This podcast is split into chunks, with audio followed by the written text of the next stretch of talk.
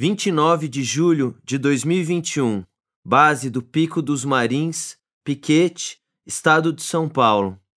Faz frio na Serra da Mantiqueira, uns 5 graus. Eu tô em frente a uma casa de taipa simples, de três quartos, com paredes de barro pintadas, de um branco já manchado pelo tempo. A casinha fica em um terreno cercado de Mata Atlântica. Não tem mais ninguém morando lá. Mas hoje ela está especialmente cheia de gente. E eles já começaram a escavar. Eu dou a volta na casa para alcançar a única janela que dá para o quarto onde tudo acontece. Eu estou em busca de um ângulo diferente. O lugar, que é pequeno, está lotado de jornalistas. Umas 20, 30 pessoas. Eu percebo que eu, minha câmera e o Flávio Guedes, o técnico de som que me acompanha, a gente não ia ter a menor chance ali. Aquele pessoal é imprensa raiz, tá acostumado com esse tipo de situação. A gente está em 2021, mas essa história, na verdade, começa lá em 1985. E é um pesadelo até hoje para os envolvidos. A gente abre para vocês lá, fotografa do jeito que está. Depois, durante a escavação, a gente dá uma parada, vocês fazem a matéria. Esse é o delegado no comando do caso, o Fábio Cabete. O que quiser, né? Então, acho que está razoável, né? Tá ótimo. Aí não, também não atrapalha o trabalho da escavação, dos peritos, acompanhamento, né? Eu abro a janela de madeira devagar para não ser notado. Encosto o corpo da câmera na esquadria que fica mais ou menos na altura da minha cintura. Estabilizo o quadro e aperto o REC. E respiro aliviado. Eu nem acredito que deu certo. Eu enquadro a cena de escavação. Fitas de isolamento amarelas, equipamentos de coleta de material, detectores de metal, dois cães farejadores apostos lanternas e marcas de giz delimitando o espaço de um corpo no chão. Parece um set de ficção, mas não é.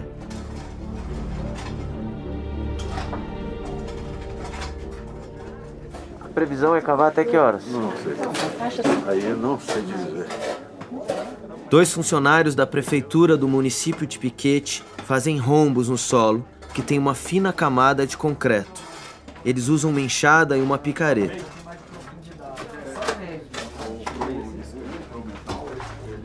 De repente, o concreto é rompido e revela uma terra úmida. Três outros homens acompanham de perto o trabalho da dupla e dão um comando. Mais para cá, mais para lá, esses homens têm um distintivo policial diferente pendurado no pescoço, vermelho com os detalhes em dourado. Eu acho que são os peritos. Eu já vi um monte de coisa em uns bons anos fazendo documentários, mas não o que eu estava vendo ali. Nunca a cena de um possível crime. A escavação está em busca de um corpo, ou o que restou dele, Alguém que desapareceu sem deixar nem um fio de cabelo de rastro há quase quatro décadas. Essa área é eminentemente ligada né, a, a, ao IML, porque na eventualidade a gente achar alguma ossada, então ele já, já tem o conhecimento para é, dar um parecer, né? Entendi. É, ele está com uma equipe grande aí, do Instituto Criminalístico e o Ninguém pode afirmar que se trata de um crime, que fique claro. Mas os policiais estão à procura de um cadáver, algum vestígio, alguma explicação.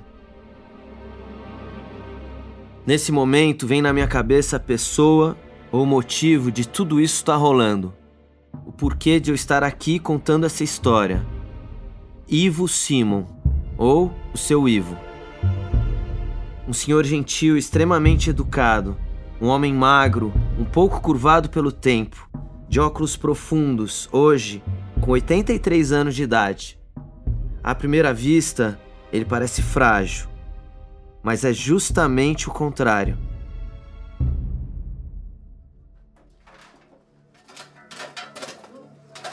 A reabertura pela polícia em 2021 de um caso lá de 1985 revolve terra úmida e reabre feridas bem antigas. Seu Ivo, que é peça-chave nessa reviravolta, preferiu não estar presente. Ficou na casa dele, na Zona Leste, em São Paulo, mas pediu que de quando em quando eu fosse mandando mensagens por celular com os detalhes.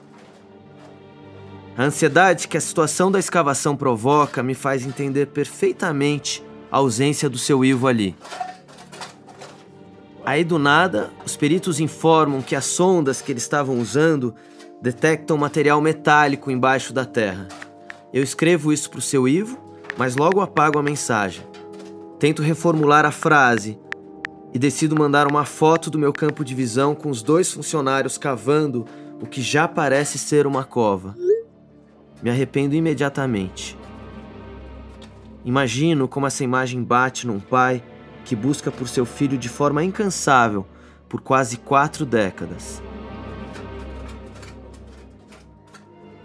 Mas o seu Ivo é forte, muito forte, capaz de mover montanhas literalmente para descobrir o que aconteceu com seu filho. Seu Ivo é o pai da pessoa que aqueles homens, com distintivo vermelho e dourado, esperam encontrar na escavação. Marco Aurélio Bezerra Simo. O escoteiro que desapareceu no Pico dos Marins quando tinha 15 anos de idade, em junho de 1985, que motivou uma das maiores buscas por um civil da história do país, com pelo menos umas 200 pessoas envolvidas, entre militares, bombeiros, mateiros, alpinistas, espeleólogos e até videntes. Um mistério nunca esclarecido pela polícia. Um garoto que simplesmente sumiu, sem deixar nenhum rastro, nada.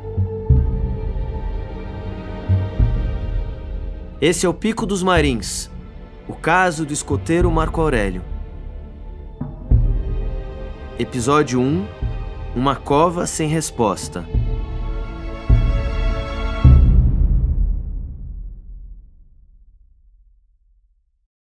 Meu nome é Marcelo Mesquita. E eu sou só mais um entre os muitos obcecados por essa história. Quando a gente entrou em contato com a família Simon em 2017, a nossa proposta era fazer um filme sobre a busca deles pelo filho. Entender o mistério e o que move uma família depois de tantos anos e quem sabe transformar isso num longa-metragem ou numa série documental. Eu tinha uma caminhada aí no audiovisual de 15 anos, alguns filmes lançados. Seu Ivo, então, nos deu carta branca. Só que ao me aprofundar na história, eu percebi que o desaparecimento encostava tanto na possibilidade de encontrar Marco Aurélio vivo, como na de encontrá-lo morto. Um crime ou um não crime. Logo, eu percebi que eu estava num ambiente narrativo novo, um pouco arenoso para mim. Jornalismo investigativo puro, bem distante dos meus trabalhos documentais anteriores.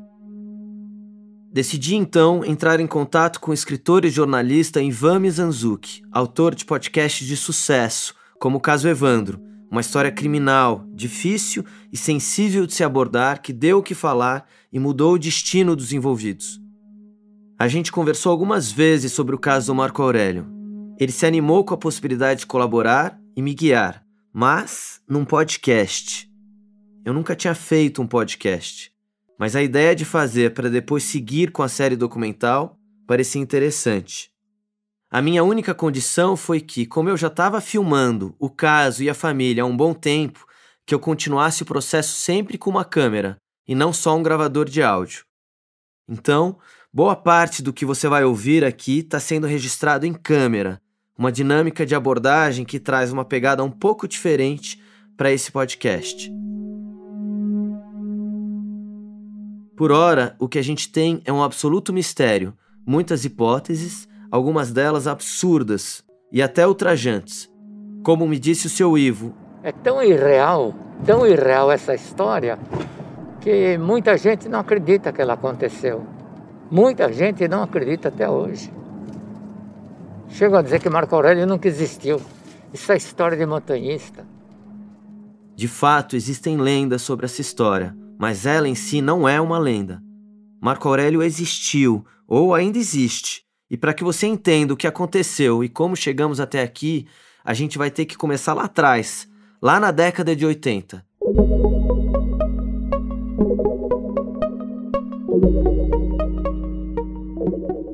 (1985), ano do primeiro Rock in Rio. O ano em que o Sarney assume como primeiro presidente civil depois de 21 anos de ditadura militar no Brasil. Ainda pairava o clima pesado do regime autoritário, e por causa de massas de ar polar incomuns, 1985 foi especialmente frio. 5 de junho, São Paulo, capital. É uma quarta-feira, véspera de feriado de Corpus Christi e também de um grande acontecimento para quatro garotos de um grupo de escoteiros. Eram adolescentes que tinham entre 14 e 15 anos de idade. Marco Aurélio, Ricardo, Osvaldo e Ramatiz. Eles tinham uma missão: subir o Pico dos Marins, um dos mais altos do estado de São Paulo.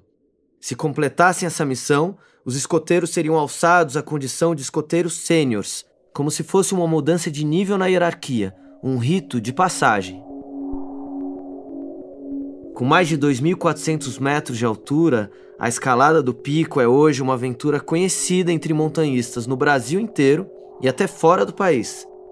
Lembra daquele coach que colocou um monte de gente em perigo numa escalada em janeiro de 2022? Pois é, esse caso do coach que virou meme foi lá. Subir aquele pico não é brincadeira.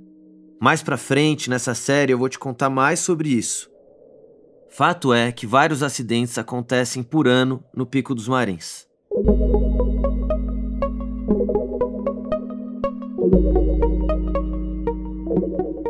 De volta a 1985. E agora imagina comigo o escoteiro Marco Aurélio na casa dele.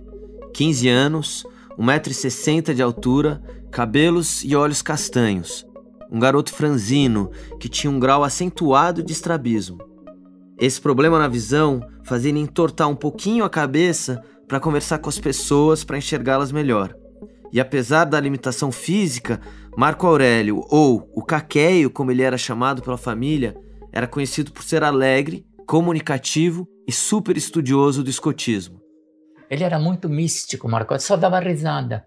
Ele enxergava 5% de um olho e 40% do outro começou usando óculos, depois não usou mais óculos, porque o médico falou: não adianta. Ele se adaptou tão bem, andava de bicicleta, mas sempre contente, dando risada. Naquela noite fria do começo de junho, além de sorridente, Marco Aurélio estava especialmente animado. É a primeira vez que ele saiu sozinho, sem os irmãos. Ele nunca estava empolgadíssimo, porque para ele sair sozinho sem a família estar junto, era uma vitória, porque ele sabia das deficiências visuais que ele tinha e ele nunca comentou, era muito alegre, mas a gente sabia que intimamente ele devia passar na cabeça dele por que, que eu não sou igual aos outros. E mesmo sabendo que ele tinha que dormir cedo para a missão que começaria no dia seguinte, Marco Aurélio chamou o irmão Marco Antônio para mostrar uma música que ele andava curtindo. Os dois eram super próximos, como o próprio Marco Antônio me contou numa conversa na casa dele. A banda Blitz estava surgindo. Tá tudo muito bom, tá tudo muito bem. E ele veio para mim com uma música. Olha que música legal. E eu nunca tinha ouvido. Era Você Não Soube Me Amar. Foi um grande sucesso que estourou a Blitz no Brasil.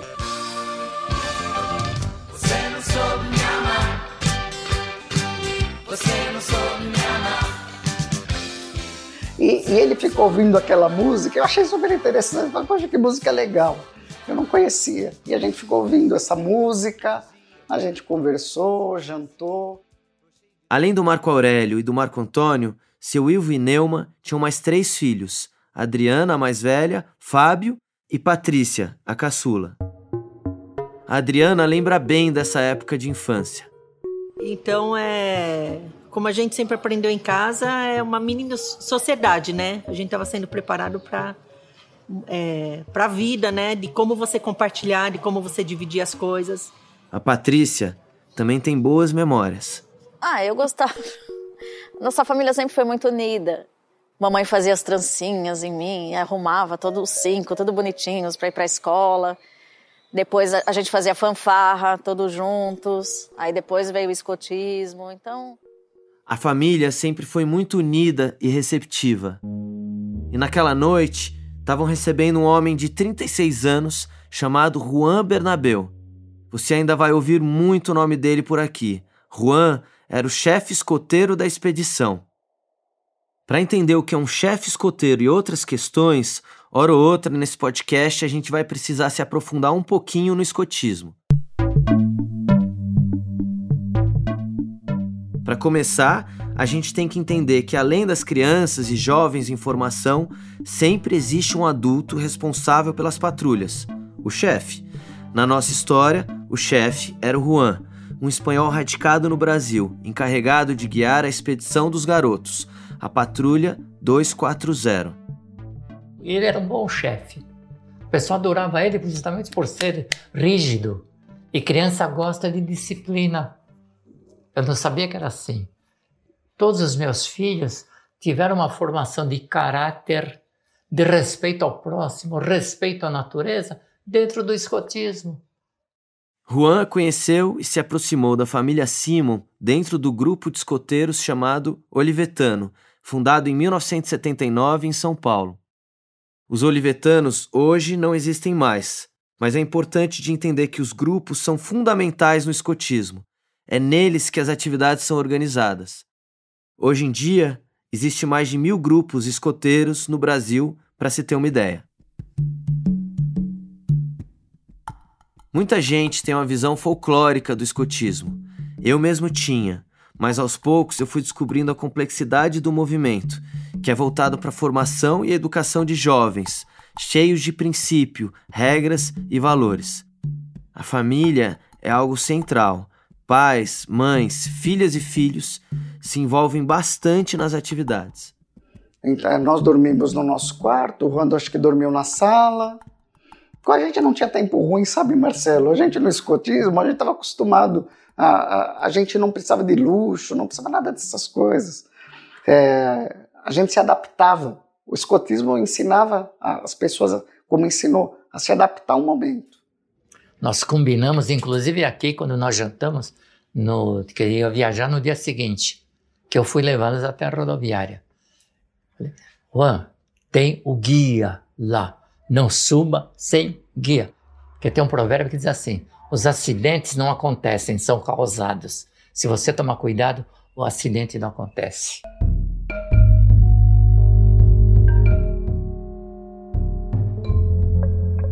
A aventura tinha sido planejada meses antes pelo chefe Juan. A ideia era subir o Pico dos Marins com mais jovens escoteiros, incluindo Marco Antônio, irmão do Marco Aurélio, e até alguns pais de escoteiros, como o próprio seu Ivo. Ao todo seriam 17, mas o pessoal foi desistindo e as circunstâncias acabaram juntando uma patrulha de apenas cinco: um adulto e quatro garotos. E a vida deles nunca mais seria a mesma.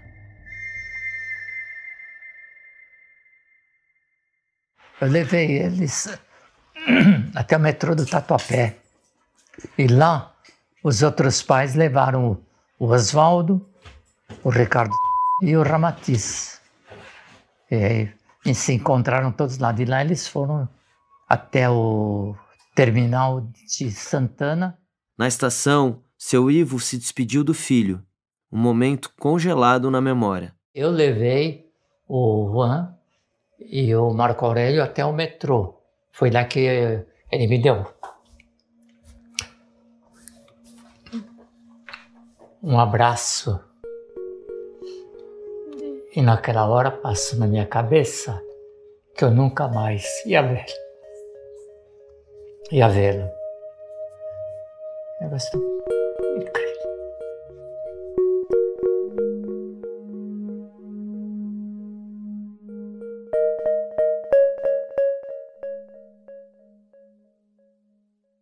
Na manhã de quinta-feira, feriado, 6 de junho, os quatro adolescentes e o chefe Juan vão até a rodoviária na zona norte de São Paulo, onde às sete horas pegam um ônibus da aviação Cometa com destino a Lorena, cidade vizinha a Piquete. Essa informação está em um dos relatórios feitos pela União dos Escoteiros do Brasil, a UEB, quase dois meses depois do desaparecimento de Marco Aurélio. O relatório se baseia nos depoimentos do chefe Juan, Ramatiz, Ricardo e Oswaldo. Aqui vale um parênteses. A gente vai usar esses relatórios como uma das referências para reconstruir a história da expedição ao Pico dos Marins, que levou ao desaparecimento de Marco Aurélio. Alguns desses relatórios, inclusive, foram anexados aos autos do inquérito policial desse caso, que a gente vai falar mais para frente. E para dar voz a esse relatório e a todos os outros documentos oficiais que vamos usar nesse e nos próximos episódios, você vai ouvir uma pessoa que entende bem desse tipo de coisa, o Ivan Mizanzuki. Durante a viagem, fizeram uma votação secreta para a escolha do monitor da patrulha conjunta, patrulha provisória para este acampamento, em virtudes dos sêniores pertencerem a patrulhas diferentes. Com relação à votação, os quatro sêniores votaram, sendo escolhido Ricardo como monitor. Abertos os votos pelo chefe, dois eram para Ricardo, um em branco e outro ilegível. Procurando-se entender o que estava escrito, o sênior Marco Aurélio disse estar em seu nome, pois havia votado em si mesmo, ficando, na ocasião, um pouco descontente com o resultado final. O relatório fala aí em sêniors, é, votações, e por isso eu trago aqui mais um pouco de contexto sobre o escotismo. O movimento escoteiro foi criado em 1907 pelo general britânico Robert Baden-Powell, na Inglaterra.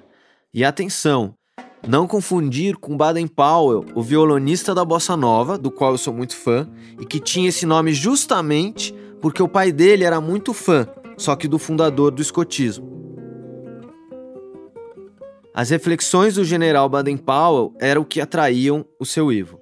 O escotismo é uma preparação dos jovens para a vida, porque o Baden-Powell, quando fundou o escotismo, ele observou que no, no grupo que ele comandava, os soldados eram ótimos soldados, mas não tinham nenhuma preparação para enfrentar diversidades. Então ele criou o escotismo, e o livro mais vendido no mundo durante muitos anos foi Escotismo para Rapazes. É fantástico o ensinamento. E respeitar o próximo, aquilo que eu te falei. E fazer o melhor possível sempre. Meus filhos até hoje lembram disso. Nossa, eles adoram escotismo. No escotismo, de acordo com a idade, os participantes vão ganhando experiência, mudando de ramo e se graduando, parecido com as patentes militares. Entre 6 e 10 anos, eles são lobinhos. Entre 11 e 14 anos, escoteiros. Entre 15 e 17 anos, viram ramo sênior. E dos 18 aos 21 anos de idade, tornam-se então pioneiros. Esse universo todo também tinha atraído o escoteiro Ricardo, aquele que foi eleito monitor da Patrulha 240, de acordo com o um relatório lá de 1985. Hoje, Ricardo tem 52 anos e recebeu a gente na casa dele em São Paulo.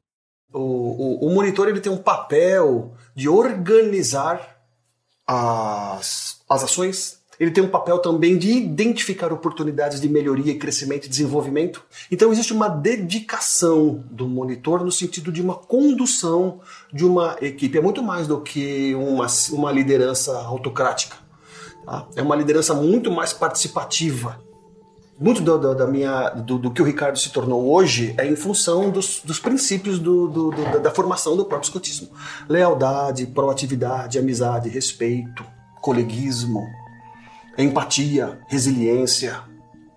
Eu entendo como uma organização, sabe? Né? Esse preceito pré-militar, vamos dizer assim, né? Ele é necessário para você ter uma organização, tá?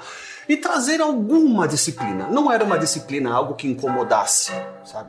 Não era algo. Espera passar. Na casa do Ricardo, como se quisesse nos lembrar de que o tempo é outro personagem essencial nessa narrativa, um relógio de parede antigo às vezes se intrometia na gravação. Então, como eu estava dizendo, é... esta questão de ter uma ordem, vamos dizer assim, né, que parece-se com o militarismo, vamos dizer assim, né? É muito leve no escotismo. Era mais num, num intuito de organização, num intuito de trazer alguma disciplina, tá? Era num intuito de formação de grupo, sabe? Assim, né? De saber, então, quem que é o monitor, quem que é o submonitor, né? É, quem que é o chefe, para quem que a gente tem que organizar, o que, que é certo fazer, o que, que é errado fazer. Isso nos balizava enquanto atitudes, mas não nos tolhia enquanto pensamento.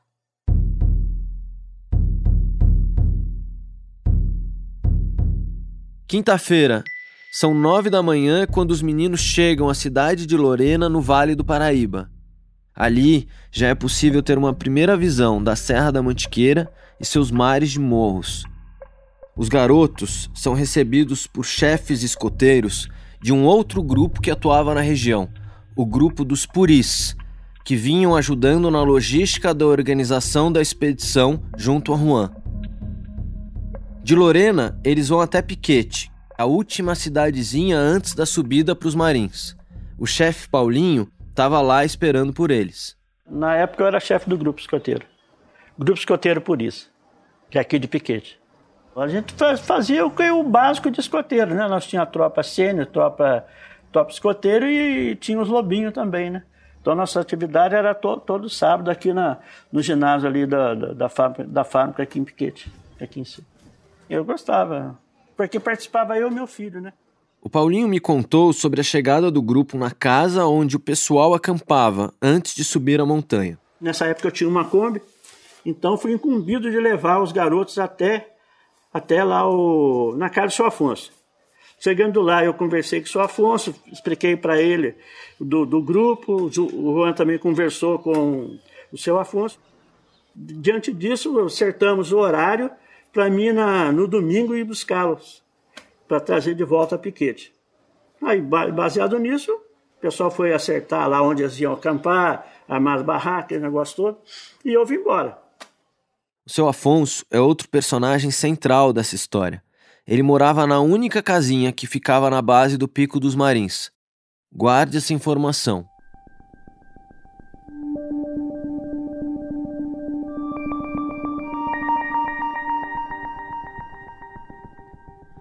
Agora pensa o que passava pela cabeça daqueles quatro garotos no caminho até o Pico dos Marins. Nessa estrada, a silhueta da montanha se impõe ao fundo. São muitas camadas até o cume, que é inteirinho cercado de rochas meio agudas. Não tem aquela vegetação típica da mantiqueira de Mata Atlântica. É muita pedra, o que assusta e encanta. De longe, parece inacessível.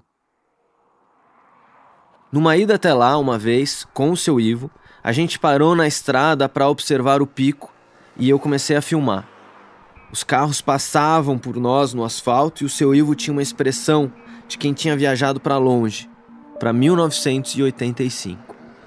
Fico imaginando, Marcelo, quando as crianças passaram por aqui, naquela euforia de que nós vamos subir essa montanha, não sabia qual era o Marins, mas nós vamos subir. Eu imagino a alegria que as crianças estavam por fazer essa jornada, essa conquista da montanha naquela época. E hoje eu estou aqui olhando para a montanha com tristeza. Eles com alegria e eu com tristeza pelo que aconteceu. Isso que eu digo, não é justo, não é justo. Primeiro, eu acho um lugar lindo, maravilhoso de um lado. E do outro lado, para mim, se não existisse o Pico dos Marins, se não existisse essa serra maravilhosa, eu não tinha passado por esse problema da minha vida. O que, que eu posso dizer? O que, que eu posso imaginar na minha cabeça? Não sei. Não sei dizer qual o sentimento que eu tenho, sabe? Porque eu sei que foi aí que aconteceu a tragédia, foi aí que tudo começou. E vamos ver onde que vai acabar essa história.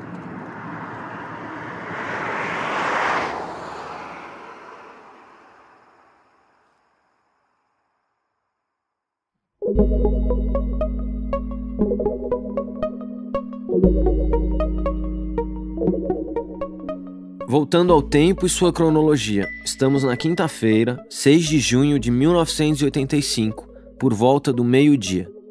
Os garotos e Juan chegam à casa do seu Afonso. Ali é a base do Pico dos Marins. É o último ponto de abrigo antes do começo da trilha. Sabe aqueles filmes de escalada no Everest? Que sempre tem um acampamento onde o pessoal se aclimata antes de subir? Guardadas as proporções, a casa do seu Afonso é tipo isso só que na Mantiqueira. Seu Afonso morava com a mulher, Dona Maria, e os filhos. Era tido como referência na região para guiar os grupos montanha acima. Os visitantes acampavam no quintal dele e ainda contavam com os aposentos da casa para eventuais necessidades, cozinha e um pequeno banheiro. Os garotos e o chefe Juan combinam de se instalar ali. No dia seguinte, sexta-feira, a ideia era se aclimatar e aí escalar no sábado. O Ricardo lembra desses primeiros momentos da expedição. Ah, me lembro que nós montamos a nossa barraca, é, preparamos, escavamos um canto de, de, uma pequena encosta, assim, né, um barranco, para poder fazer um fogo. Né?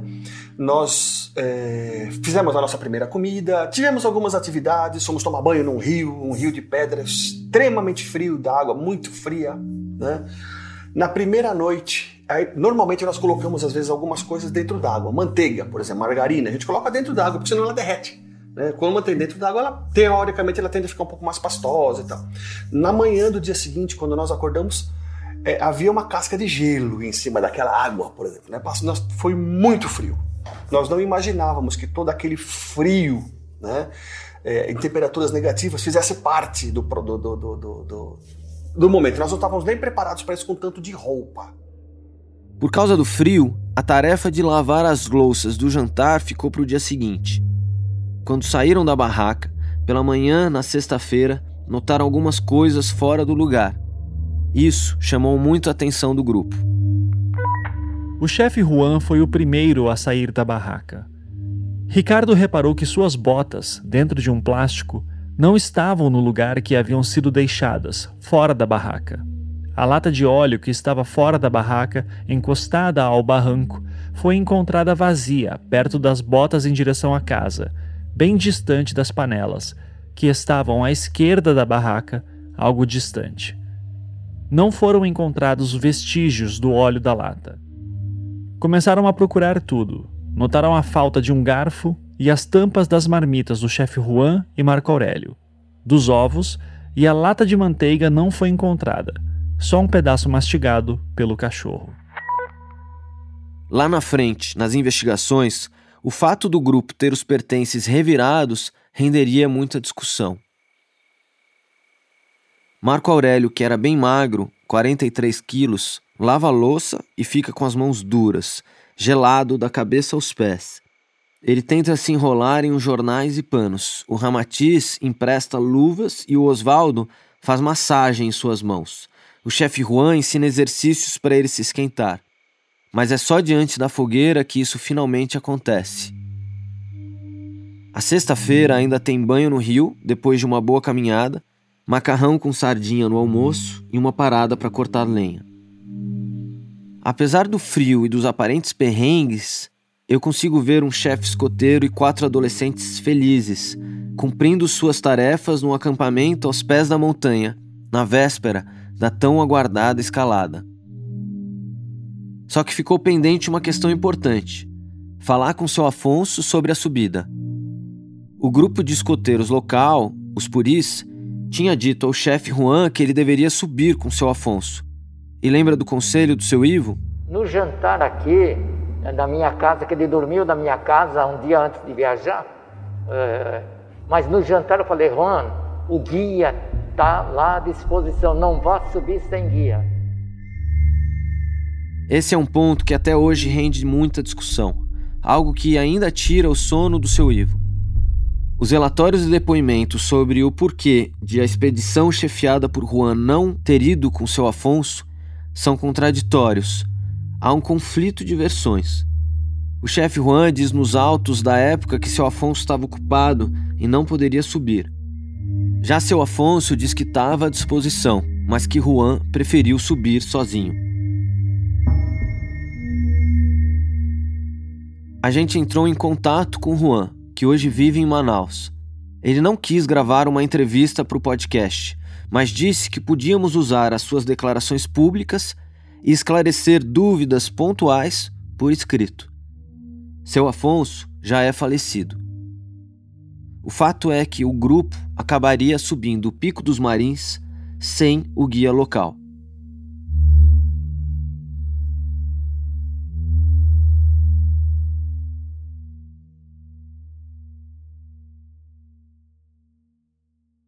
Ainda na sexta-feira, véspera da subida, o relatório conta que os meninos bateram papo sobre a estrutura das pirâmides e sobre discos voadores vistos em Campos do Jordão. No jantar, macarrão com linguiça e legumes. E aí acontece um outro momento que vai ser relevante para pensar o que rolaria depois: o chamado fogo de conselho. É um momento muito forte e simbólico dentro do escotismo. O Ricardo fala mais sobre isso. Ele é um momento no qual, ao redor de uma fogueira, né, nós é, trazemos ali né, um, um, situações. Às vezes a gente fazia pequenas enquetes né? Fazíamos pequenas enquetes. Era um momento de, de conversa, era um momento de, de união. Tá? E muitas vezes é, o fogo de conselho era feito no último dia, não foi esse caso. Né? E no último dia nós às vezes fazíamos um, como se fosse um ritual de despedida, né? um ritual de união. Né? Fazemos, falávamos sobre as coisas certas que fizemos, falávamos sobre algumas coisas erradas que fizemos, nos delatávamos quando fazia alguma coisa errada, a suponha. No fogo de conselho, eles decidiram eleger um novo monitor para o grupo, no lugar do Ricardo, no dia da expedição. Dessa vez, o Marco Aurélio foi o escolhido. Lembrando que o monitor é quem coordena as atividades da patrulha e, na hierarquia, fica abaixo só do chefe. Uma pergunta que fica é por que, que a eleição de monitoria foi refeita. Nas minhas pesquisas, eu entendi que, como era uma patrulha provisória, trocar de monitor é algo comum. Mas eu suspeito também que, por Marco Aurélio ser o escoteiro com mais conhecimentos teóricos e técnicos do grupo, o chefe Juan pode ter tentado buscar um equilíbrio de egos. Afinal, Marco Aurélio esperava muito pela monitoria. Ele tinha um maior número de insígnias, tinha feito cursos de sobrevivência na mata com o COI, o Comando de Operações Especiais da Polícia Militar, Conhecia o manual do escoteiro de trás para frente. O irmão do Marco Aurélio, o Marco Antônio, lembra disso. Dentro da patrulha, cada um tinha um papel. Né? Então nós sabíamos, pela forma da pessoa se portar, quem tinha ou quem não tinha condição de assumir determinados papéis. Então, o Marco Aurélio, entre o Marco Aurélio e o Ramatiz, o Marco Aurélio estava muito mais tempo no escotismo, o Marco Aurélio tinha feito muito mais cursos, ele era o mais preparado. Em um segundo relatório sobre a excursão, a descrição daquele fim de dia, sexta-feira, 7 de junho, termina mencionando que cada escoteiro fez uma oração individual antes de se deitar e acordar para um dia que eles jamais imaginariam ser tão difícil. E naquele local, à vista do Vale do Paraíba e das montanhas selvagens, estávamos realmente mais perto de Deus às 21 horas, fomos dormir.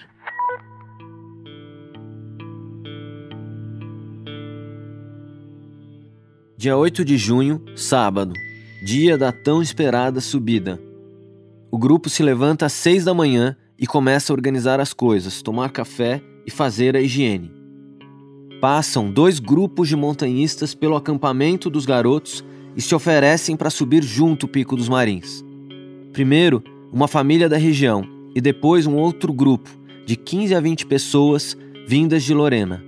O chefe Juan nega os dois convites. Segundo o relatório, ele alega que ainda era cedo quando esses grupos passam e eles planejavam sair depois, às 9 horas. Eu me pergunto: teria a história sido diferente caso a patrulha topasse algum convite? Nunca saberemos.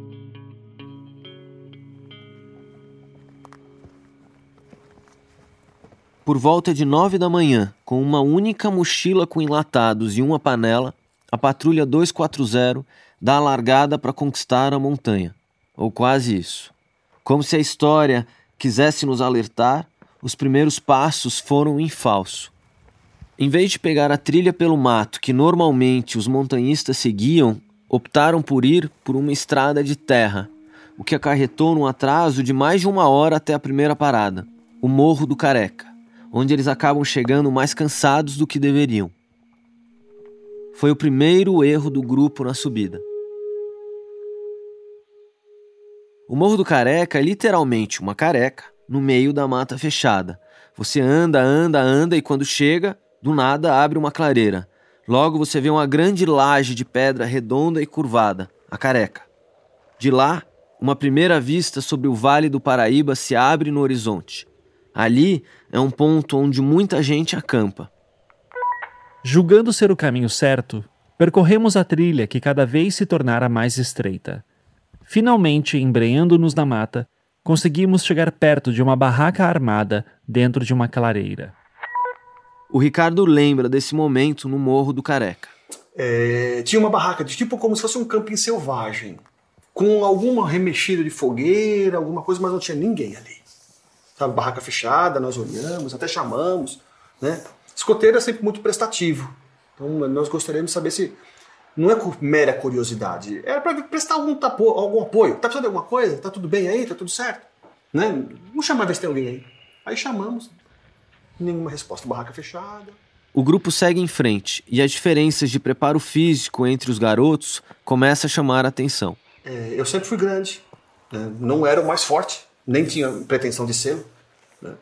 Mas nós estávamos caminhando, depois que nós passamos por essa, por, essa, por, esse, por, essa, por essa subida mais íngreme, quando estávamos caminhando sentido ao que a gente achava que era o pico, o Marco, nós escutamos apitos do Marco Aurélio. Falei, é, porque assim, a gente vai caminhando e vai se afastando um pouquinho, é natural.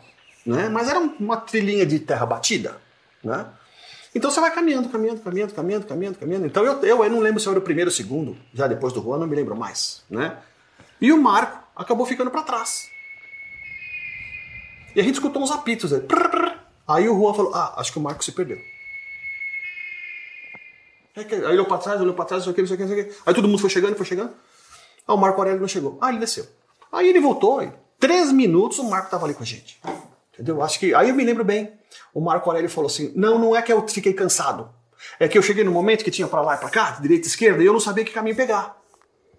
Né? Não foi feita nenhuma marcação, a gente não fez nenhuma marcação de giz naquele momento. A gente ia fazendo, né? Então, às vezes dúvidas. Já ventava forte e aumentava a sensação de frio. Mas naquele momento o sol brilha num céu sem nuvens. Os garotos até tiram a blusa. O chefe Juan carrega a mochila do grupo. Depois de caminhar morro acima por mais de uma hora, eles então chegam ao local onde havia uma cruz de ferro fincada na pedra. Hoje essa cruz não existe mais nos marins, mas dali já é possível ver o cume da montanha, o que dava a eles uma falsa impressão de que logo iam chegar ao topo do pico. Só que de repente, as coisas se complicam. Osvaldo gritou. Ramatiz deu o alarme.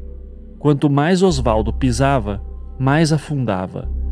Ramatiz e Marco Aurélio seguraram Osvaldo que estava com a perna esquerda no buraco e a direita esticada para fora. Chefe Juan puxou-o do buraco. De pé, Osvaldo urrava de dor. Osvaldo machuca o joelho. Era impossível continuar a caminhada. Tá? E nós já estávamos naquela parte pedregosa. O Oswaldo, por alguma razão, né, não me recordo bem se o, pé, se o sapato dele escorregou, não me recordo bem, ele teve um tombo bem feio machucou, teve uma pancada bem feia. O joelho dele inchou e inchou muito, né? Em algumas, sei lá, alguns momentos depois, né? E aí ele falou: Olha, eu não consigo pôr o pé no chão. E nós estávamos num local completamente ermo, distante de tudo. O chefe Juan decide então abortar a expedição. Só que o grupo já tinha ido longe demais na montanha e precisou de um tempo para entender o que fazer. Primeiro, tentam improvisar uma tala no joelho do Osvaldo, com os lenços de pescoço típico dos escoteiros. Não dá certo. O grupo fica tenso. Já era perto da hora do almoço e Juan estabelece uma pausa para acalmar e pensar no que fazer. Eles comem legumes com maionese e sardinha. O grupo decide procurar madeira para fazer uma espécie de rede para carregar o Osvaldo, mas também dá errado. A conclusão é: vamos ter que levar o Osvaldo nos ombros até lá embaixo. O próprio Osvaldo até se oferece para ficar ali, para os outros continuarem na missão, só que o grupo resolve ficar junto. Afinal, tem uma regra no escotismo que diz que o grupo nunca deve se separar. Agora presta muita atenção no que vai acontecer porque é aqui que o destino de Marco Aurélio é selado. Ramatiz se ofereceu para ir buscar socorro na frente e fazer sinais de pista para facilitar o caminho de volta. Marco Aurélio também se ofereceu. Chefe Juan decidiu que Marco Aurélio iria à frente por ter mais adestramento e Ramatiz continuaria carregando a mochila. O chefe Juan leva Marco Aurélio de volta à trilha e dá as recomendações para a descida. Ele deve ir marcando com giz as pedras ao longo do caminho com o número da patrulha 240 e apitando de quando em quando. O resto do grupo viria logo atrás, carregando Oswaldo. Por volta das duas da tarde do dia 8 de junho de 1985, sábado, Marco Aurélio segue sozinho montanha abaixo para ir na frente, chegar na base e pedir ajuda.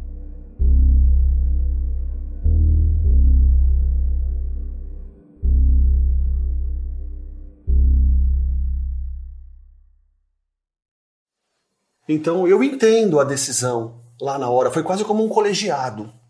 Me lembro muito bem do momento né, no qual o Oswaldo havia se machucado. É, eu e Juan, por sermos maiores e mais fortes, estávamos ajudando o Oswaldo na descida, porque não é algo simples. Pode parecer que é uma simples caminhada, não é. Não é uma escalada de corda, mas não é algo simples. Tá? Uh, o Ramatiz estava carregando a mochila com os nossos pertences e o Marco Aurélio basicamente acompanhando, olhando o primeiro local onde pisar. Tá? E num dado momento o próprio Marco se voluntariou. Né? É, acho que esse é o grande momento da vida de todos nós, né? É louco pensar que esse é o Ricardo, mais de 37 anos depois, olhando para o exato instante que mudaria completamente a vida dele e dos amigos dele. Mas ali, em 1985, parecia que ia dar tudo certo. Ele se voluntariou e falou assim: Ó, oh, pessoal, então enquanto né, vocês estão aí com certa dificuldade para poder, é poder acompanhar o Oswaldo, eu vou na frente. Chegando lá, eu já arrumei um carro, ou já liguei para uma ambulância para esperar vocês. E nós é, minimizamos risco, os riscos daquele pico. Nós minimizamos, nós não conhecíamos as nuances daquele local. O Marco Aurélio era de fato mais frágil do ponto de vista físico, mas ele era também muito estudioso, lembra? Estava pronto para exercer a liderança da monitoria. Só que ao concordar em mandar o Marco na frente, o chefe Juan quebrou aquela regra básica do escotismo: nunca separe o grupo. Isso atormenta o seu Ivo até hoje. Por que, que ele não aceitou o guia? Por que, que ele liberou Marco Aurélio sozinho para ir à frente, sabendo que ele tinha deficiência visual? E não só o Marco Aurélio, não podia liberar ninguém, porque a regra do escotismo, de qualquer grupo, seja de bombeiros, seja de policiais, grupos de estudantes, não se separa um elemento no meio de um local desconhecido. E ele fez isso. Quer dizer, numa montanha de pedra, você diz, ah, vai buscar socorro? Onde? É um absurdo. O Marins é algo interessante. Porque quando você fala, eu vou descer, o que, que você imagina que você vai fazer? Que você vai, como a própria palavra sugere, descer. Você vai pegar um, um, um aclive e vai seguir. O Pico dos Marins, você acompanha ele por cima para você descer. Você vai acompanhando ele pelo cume, vai, vai, vai, vai, e sai, passa ali no Morro do Careca e sai. Se você descer, você pega trechos de mata fechada, que foi isso que aconteceu, não só com o Marco, como conosco também. Marco Aurélio ia na frente e o combinado parecia funcionar. Mas, segundo o relatório, em apenas 30 minutos, tudo muda. Às 14h30 ou 14h45, ouvimos pela última vez antes. Devido ao estado de saúde de Osvaldo, não pudemos seguir o percurso assinalado, desviando-nos e não encontrando mais os sinais. o grupo passa por duas marcações de giz nas pedras feitas por Marco Aurélio. Aí, diante de uma bifurcação na descida, o chefe Juan decide virar à direita com os três garotos. Marco Aurélio tinha virado à esquerda. E esse é um grande ponto de discussão, um dos principais dessa história. Por que Juan escolheu um caminho diferente e que se revelaria muito mais longo para descer a montanha? Foi um desvio sem volta. A partir daquele momento a gente perdeu completamente a noção de direção e, e passado um pouco ainda caiu a noite. Sem Marco Aurélio, o grupo do chefe Juan pega uma trilha pouco comum que os leva para a mata fechada. Uma caminhada que era para durar umas duas ou três horas até a base na casa do seu Afonso duraria 12 noites adentro e provavelmente com sensação térmica abaixo de zero. A gente foi checar as temperaturas de 85 e tomou um susto quando viu que não só junho foi o mês mais frio em décadas, como o dia 8 de junho foi o mais frio do ano no estado de São Paulo. É, todos nós sentimos medo, evidente.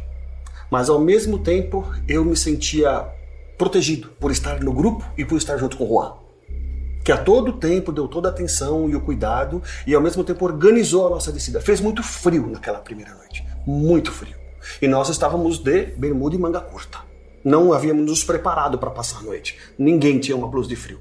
Não tínhamos nem mantimento de alimentação. Mal tínhamos uma reserva de água para aquela noite. E o Juan nos manteve em movimento, porque a todo tempo a gente pedia para o Juan, Juan, deixa a gente dormir. Juan, deixa a gente descansar. Juan, nós estamos cansados. Ele falava, não, não, vamos seguir. Hoje eu entendo por quê. Porque talvez a gente poderia ter sofrido processos de hipotermia. Né? É, estar perdido numa mata é algo que é, a grande maioria das pessoas, e espero que nunca tenham essa oportunidade, essa, essa, essa, essa sensação, essa vivência, porque é algo assustador. É uma escuridão completa. Eles seguem a caminhada, preocupados com Marco Aurélio, mas imaginando que ele teria chegado à base do acampamento sozinho. O Ramatiz bastante calmo também. Tá? O Oswaldo se queixava muito de dor.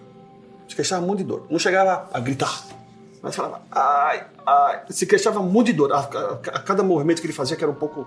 No começo, logo após o acidente, ele é, é, é uivava de dor. Quando ele bateu a perna, quando ele bateu o joelho. Depois, com o tempo, ele foi diminuindo a queixa. A gente até perguntou para ele, Oswaldo, você tá bem? Oswaldo, você tá bem? Ele falou, cara, ainda dói. Mas é algo que eu consigo tolerar e eu tô conseguindo apoiar um pouco mais o pé no chão. Vambora, vambora. Né? Pensando no grupo também. Ele valentemente, bravamente lutou contra a própria dor.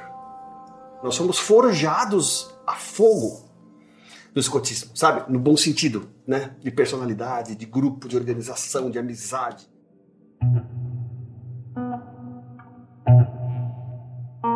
Enquanto isso, seu Ivo, a mulher, os filhos e um casal de amigos estão no sítio do Simon, pertinho de São Paulo, para curtir o feriado. Na narrativa da família, um episódio com Neuma, a mãe do Marco Aurélio, é sempre recontado.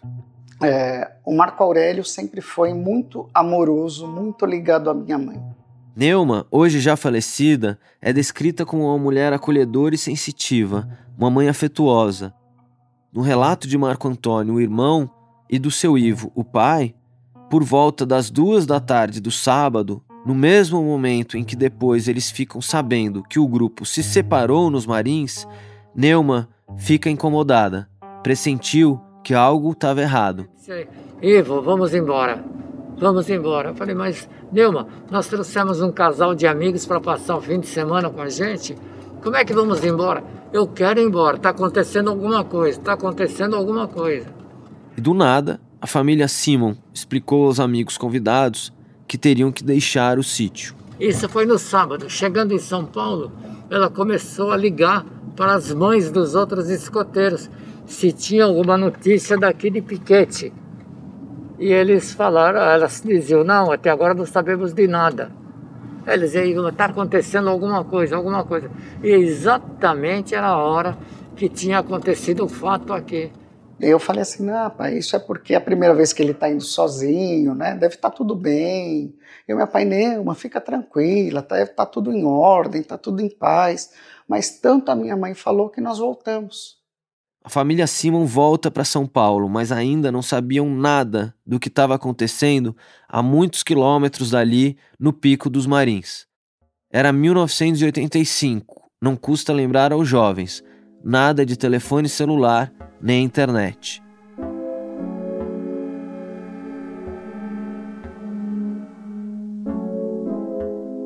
Já na madrugada de domingo, 9 de junho, os escoteiros cansados seguem as estrelas rumo oeste, guiados pelo chefe Juan. Eles continuam por horas com dificuldades pela mata, perdidos, até chegar a uma casa que finalmente dá uma pista de onde estão. Quando nós chegamos, nós somos, imagina, né? Quatro, cinco, quatro pessoas chegando lá de madrugada, sei lá, quatro da manhã, três da manhã, não me lembro bem, né? É, gritando, estamos perdidos, estamos precisando de ajuda, né? A pessoa da fazenda, do sítio, nos recebeu com uma espingarda na mão. Né? Não nos apontou, né? Mas ele estava com a espingarda na mão, estava com medo. Aí nós falamos, o Juan praticamente conduziu a conversa. Olha, nós estamos... E resumindo, na conversa, Juan descobriu que o grupo andou tanto que cruzou o limite do estado e já estava lá no sul de Minas, em Marmelópolis. Essa fazenda onde eles chegam era a propriedade do seu filhinho, que recebe os escoteiros com a arma. Eles estão a seis quilômetros, pasmem, da casa do seu Afonso, a base do acampamento, para onde só conseguiriam voltar perto das cinco da manhã do domingo. Lembrando, eles tinham saído às nove da manhã do sábado, quase 20 horas antes. O Ricardo conta o que lembra dessa chegada. Quando nós voltamos ao acampamento, nós encontramos uma situação muito inusitada. A nossa, a nossa barraca estava semi-derrubada. É, a barraca era formada de duas estacas, né? um processo bem simples. Né? Duas estacas. Uma das estacas estava derrubada para dentro. Ah, então, algo, né, puxa, o que será que aconteceu? Será que foi o Marco né, que veio aqui? Né? Chegamos lá, primeiro momento nosso foi procurar o Marco procurar Marco Aurélio. Marco Aurélio, Marco Aurélio, procura, procura, procura. Ele não estava. Devido ao fato da barraca estar derrubada e com algumas coisas reviradas, né? Nós falamos, ah, talvez o Marco tenha estado aqui, deva ter pego alguma coisa, né? E deva ter saído procurado ajuda. Né? Nesse momento, é, nós abrimos ali né, um, uma lata de leite condensado para a gente comer alguma coisa, que não tinha comida pronta, não tinha nada preparado. Né? Abrimos uma lata de leite condensado, né? comemos de colher ali rapidinho, às seis e meia da manhã do domingo, o chefe Juan sai sozinho para procurar Marco Aurélio na trilha. Tá, então o Juan falou: vocês fiquem aqui, vocês descansem. Né? E nisso ele foi. Aí ele foi, e aí nós ficamos sabendo que o Marco Aurélio não tinha aparecido. O chefe Juan só volta às dez e meia da manhã, sem sucesso, de acordo com o relatório dos escoteiros. Guarda essa informação, porque a escolha de Juan de procurar por Marco sozinho por quatro horas na mata vai levantar muitas suspeitas mais adiante no caso. É, nós, no escutismo, nós temos por hábito, às vezes, respeitar toques de apito. Tá? Então, o que, que significa o apito com três sons contínuos? Né? Ah, seguindo até um pouco o modelo de código Morse. Né? Então, três curtos, três longos, três curtos, três longos, alguma coisa, a gente sabia que era um SOS. Tá? Então, é, e o Juan tinha um apito muito forte né? Podia ser ouvido de longe. Então o Juan saiu próximo da região, tocando o apito, tá? Para ver se tinha alguma resposta do Marco. Porque o Marco também, nós, nós todos tínhamos algum tipo de apito. Para ver se tinha, se a gente conseguia estabelecer ali alguma. É, um, se o Juan conseguisse estabelecer algum contato. Nós escutamos o Juan tocar algumas vezes, mas por exaustão nós dormimos. Eu, Oswaldo e o Ramatiz. Por exaustão nós dormimos. Não sei dizer quanto tempo mais. Quatro horas, três horas, cinco horas, não sei dizer mais desmaiamos. Eu não posso dizer que nós dormimos. Mas enquanto nós estávamos aguardando, talvez esse sono chegar, né, e aflitos também com a situação do Marco, né, nós escutamos o Juan tocar várias vezes o apito.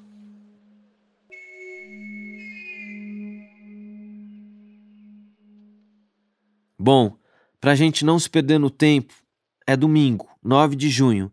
Lembra do chefe Paulinho que tinha levado os meninos de Kombi até a casa do seu Afonso na quinta, ele chega para buscar a turma, como combinado. São 10 horas da manhã. Ah, tava assustado, né? Tá, Parece que tava, todo mundo estava dentro da barraca. Porque certamente cansado também, né? Da, da, da descida, né? Peguei meu filho novamente, a gente veio aqui na barreira para poder fazer contato, porque lá não tinha, naquela época não tinha celular, não tinha nada. Não, não, não tinha não, não. Aí eu vim na barreira aqui, daí eu liguei pro Gugu, narrando o acontecido. O Paulinho menciona aí o Gugu. Ele era o principal chefe no grupo de escoteiros de piquete, o Grupo Puris, que tinha ajudado o Grupo Olivetano de São Paulo nos preparativos para a subida dos Marins. Aí foi que acionou aqui em Piquete um pessoal nosso aqui do apoio do grupo, que foi mais ou menos umas, umas se eu não me engano, umas cinco pessoas que foram para lá para poder fazer uma, uma varredura, né? E nesse período estava assim meio já querendo chover, meio já com aquela neblina danada, né? E nós saímos gritando. O chefe Gugu chama outros integrantes dos puris para ajudar. Esses chefes entram mais uma vez com Juan na trilha para buscar Marco Aurélio por conta própria. E um detalhe: eles optam por não avisar a polícia que o garoto estava perdido. Às quatro e meia da tarde, as buscas lideradas por Gugu são suspensas pelo mau tempo. Eu me lembro é, de um sentimento de é, meu Deus, o que, que aconteceu? Meu Deus, cadê o Marco? Sabe? Me lembro de um sentimento muito entristecido, todos nós, aflitos e entristecidos, porém confiantes. Esse era meu sentimento. Falei, não, daqui a pouco ele aparece, não, daqui a pouco o Marco está aí.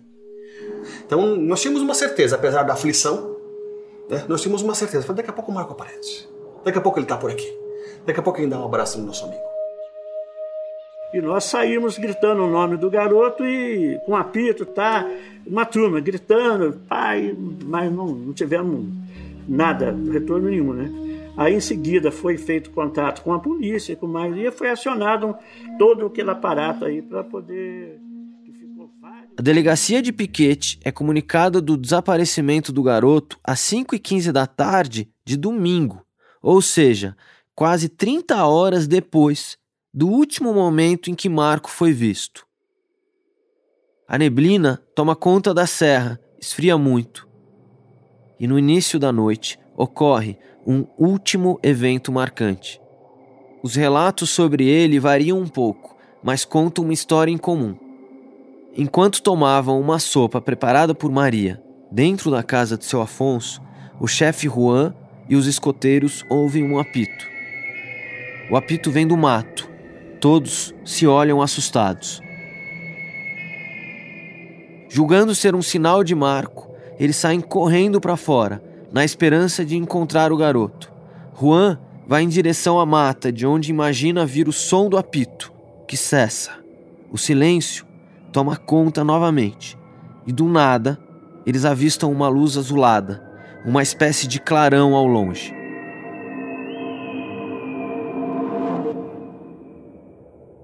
Apesar do fato ter sido relatado à polícia, segundo os autos e depoimentos da época, nunca acharam nenhum apito nas proximidades ou algo que explique esse estranho clarão azul.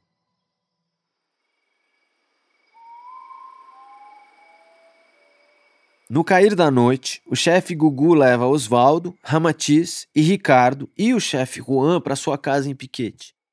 É de lá que Juan liga para o seu Ivo e para Neuma. Ele dá a notícia que nenhuma mãe ou pai deveriam ouvir na vida. Não sei se umas 10 e meia, 11 horas da noite, quando tocou o telefone.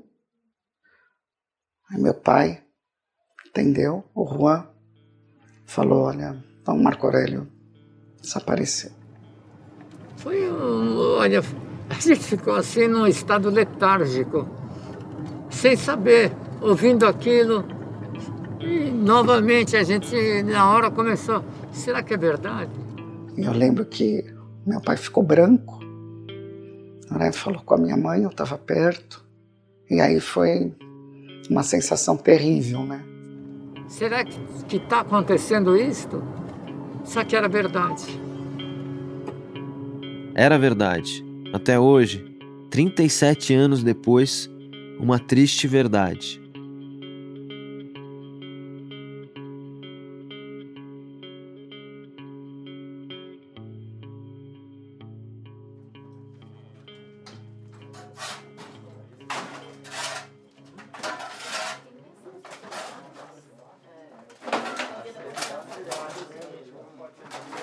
Lembra da escavação no início desse episódio, em busca do corpo do Marco Aurélio, que aconteceu em julho de 2021 numa casinha de taipa? Então, essa casinha de taipa é a casa do seu Afonso. Sim, ele mesmo, o guia, que não guiou.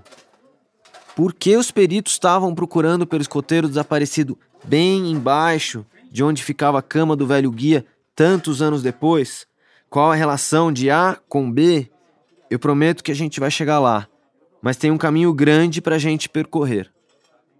O fato é que, ali, em julho de 2021, debruçado sobre a janelinha que dava para o local onde ficava a cama do seu Afonso, equilibrando uma câmera de frente para a escavação, eu estava confuso e ansioso.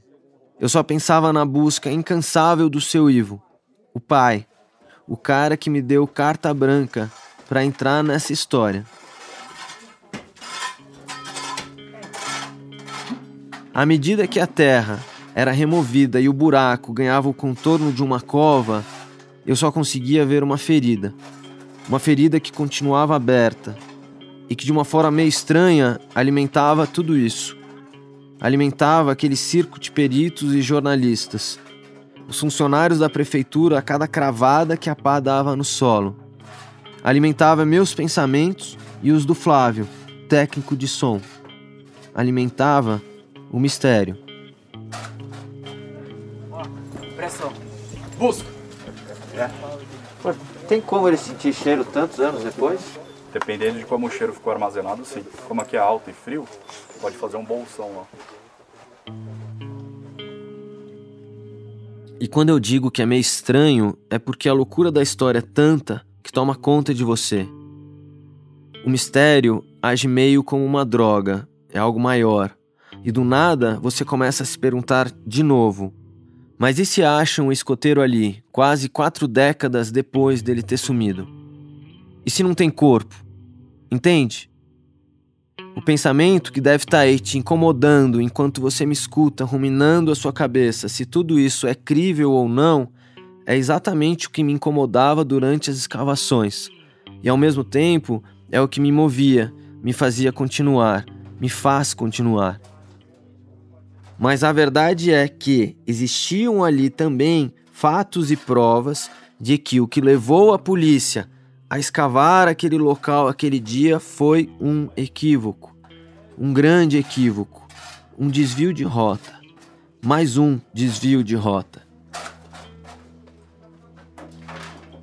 E assim, seguindo a rota errada, apesar de toda a equipe de experts e peritos, criminais, procedimentos e principalmente de toda a expectativa causada pela escavação, Marco Aurélio não estava lá.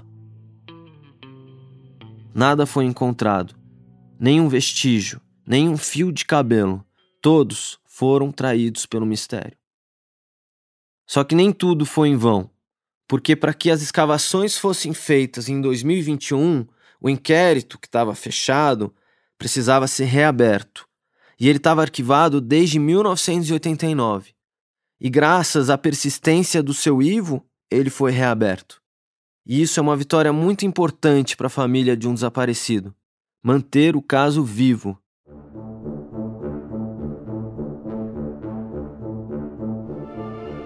Sim, é isso mesmo que você ouviu. Outras pistas e revelações surgiram de 2021 para cá, e a gente vai acompanhar essa história de perto, bem de perto. Para isso, eu vou ter que te contar tudo do começo. A gente vai voltar para junho de 1985, para a grande operação oficial de buscas por Marco Aurélio na imensidão do Pico dos Marins.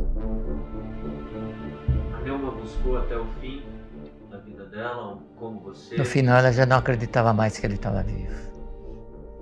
Ela dizia: Eu para, para, porque você vai. Eu dizia: Eu não posso parar.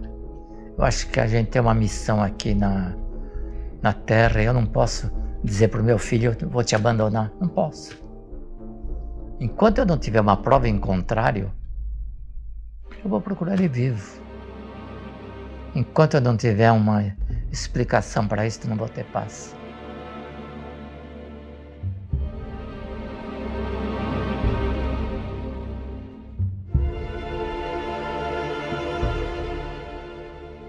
Agora, um recado rápido antes da gente se despedir. Se você tem alguma informação ou pista sobre o Marco Aurélio, entre em contato no e-mail o caso do escoteiro Marco Aurélio gmail.com.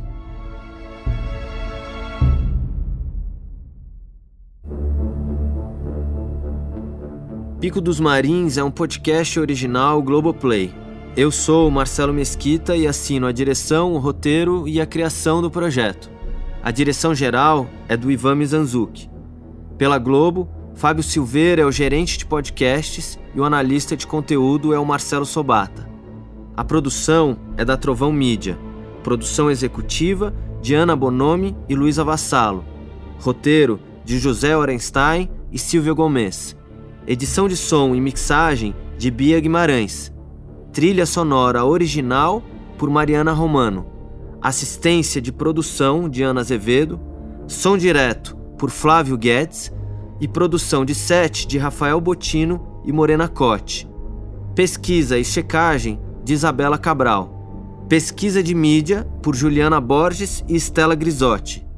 Consultoria de pesquisa e acervo de Ivo Simon. Consultoria Jurídica de Elisa Cruz. Apoio Logístico e Transporte do Jonas. Transcrições por Sofia Magagnin e Mariana Sequinel. Gravado no Trampolim Estúdio em São Paulo.